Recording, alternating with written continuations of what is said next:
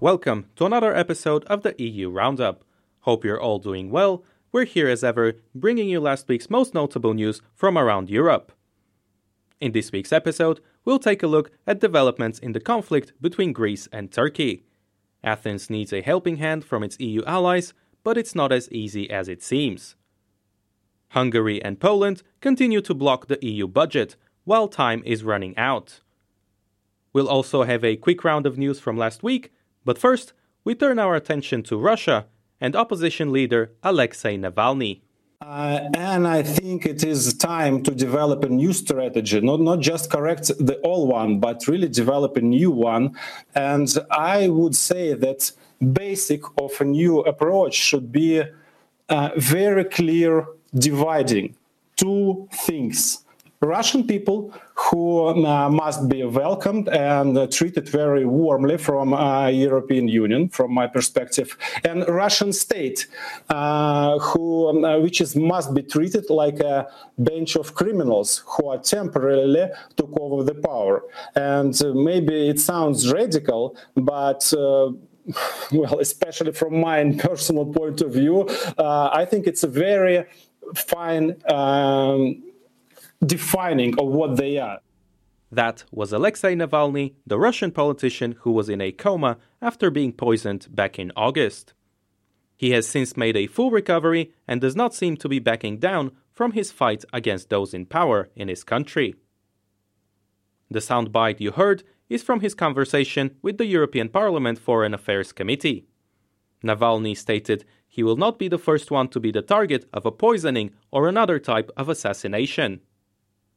He suggested the motivation between these acts is simple: money. And that is where the EU should hit the circle which has a tight grip on power in Russia. In particular, Navalny urged the European officials to take a more firm stance against Vladimir Putin and the oligarchs affiliated to him.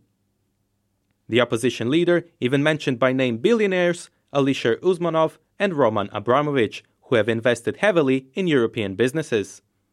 He said, as long as these billionaires' most expensive yachts are docked in Barcelona or in Monaco, no one in Russia or in the Kremlin will treat European sanctions seriously. Navalny's suggestion is to simply restrict their access to Europe, and he stated that this would be very effective as well as welcomed by the Russian people.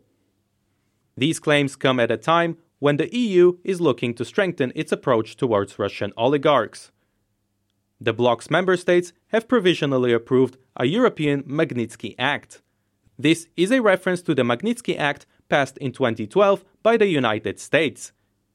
It made possible for the US government to sanction those who it sees as human rights offenders, freeze their assets, and ban them from entering the US. In its political context, it was intended to punish Russian officials responsible for the death of Russian tax lawyer Sergei Magnitsky. In 2009, he died in a Moscow prison as a result of mistreatment. The EU is aiming to introduce a similar system and could very much benefit from that. Currently, the power to impose travel bans resides in the national governments. This makes it difficult for the EU to act in a coordinated manner and to put pressure on countries like Russia.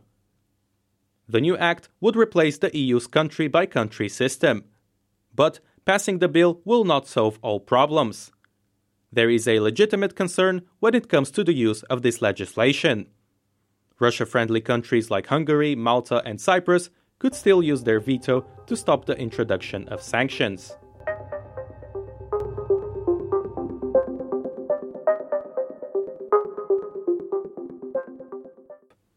Poland and Hungary continue to block the EU budget over the rule of law conditionality.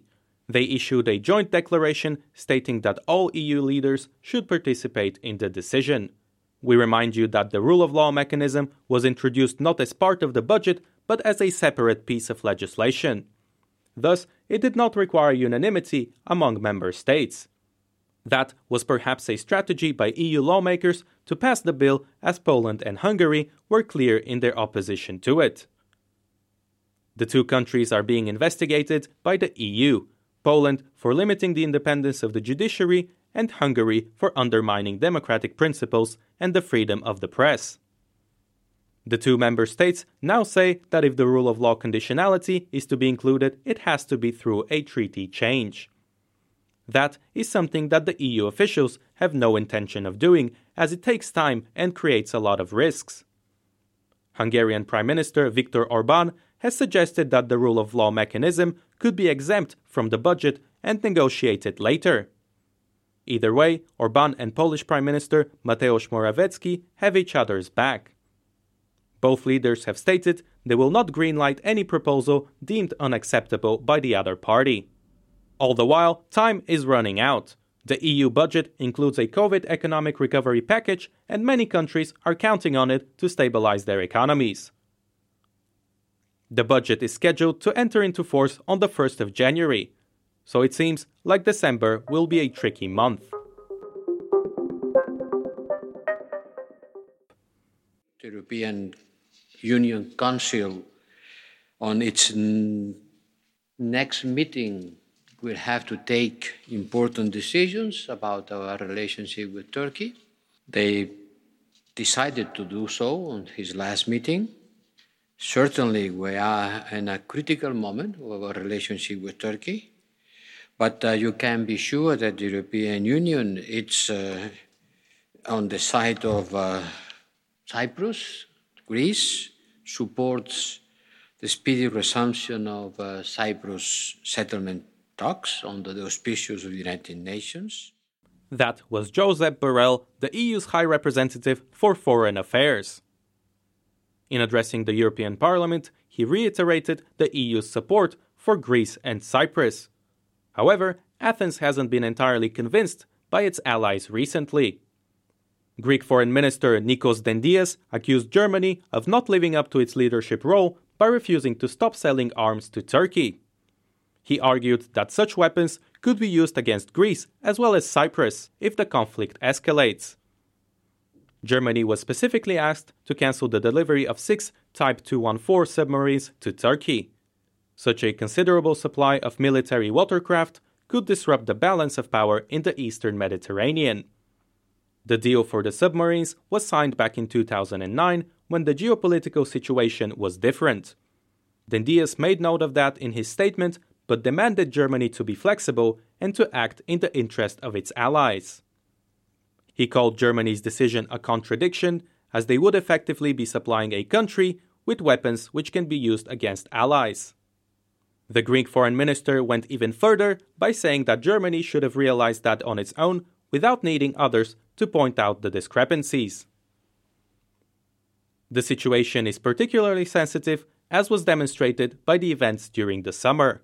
Greece and Turkey came close to a military conflict after a Turkish vessel started research activities in disputed waters. Being in charge of the EU Council rotating presidency, Germany acted as a mediator in the conflict. Temporary appeasement was achieved, but Greece argues that Chancellor Angela Merkel should have been more firm. She led the mediation initiative by calling Greek Prime Minister Kyriakos Mitsotakis and Turkish President Recep Tayyip Erdogan. But the results were only temporary. Shortly before the EU summit in October, the Turkish vessel returned home. Greece and Turkey had agreed to restart talks. At the EU summit, EU leaders warned Ankara it could face sanctions over its activities, but refrained from taking any actions. A few days later, the Turkish ship resumed its mission in the eastern Mediterranean. In recent months, Turkey has also been conducting research and drilling in territorial waters that belong to Cyprus. Greece's foreign minister's recent remarks also come in a timely manner. The next EU summit is scheduled for the 10th of December. In view of that, Turkey have retreated their ship from Greek waters, stating that their mission was over on the 29th of November. Nikos Dendias has reiterated that Germany and the EU should be wiser and react differently this time around. He also stated he was looking forward to working with the Biden administration. For him, an American presence in the eastern Mediterranean could help with the balance of power. That is as much wishful thinking as a hint to his European colleagues that they could lose influence in the region to the US, a timely reminder as EU leaders have recently expressed their desire for military independence from its allies on the other side of the Pacific. And now here's a quick round of notable news from last week. The Brexit negotiations continue to stall. EU chief negotiator Michel Barnier travelled to London on Friday for face-to-face talks with UK counterpart David Frost. But negotiations are still in a deadlock. Barnier also held talks with Belgium, Denmark, France, Germany, Ireland, and the Netherlands in Brussels last week. The discussions were centred on fishing rights claims, the topic which is currently the biggest stumbling block. The Brexit negotiations will continue this week. Belarusian President Alexander Lukashenko said he would step down after a new constitution is adopted. This comes as good news to the Belarusian protesters who have been out on the streets since the summer. It looks like the strongman who has been in power for 26 years might slowly be releasing his grip on the country. No time frame has been given about the aforementioned new constitution. That was all for today's podcast. As always, thank you very much for listening. We'll be back with another episode next Tuesday at 9:30.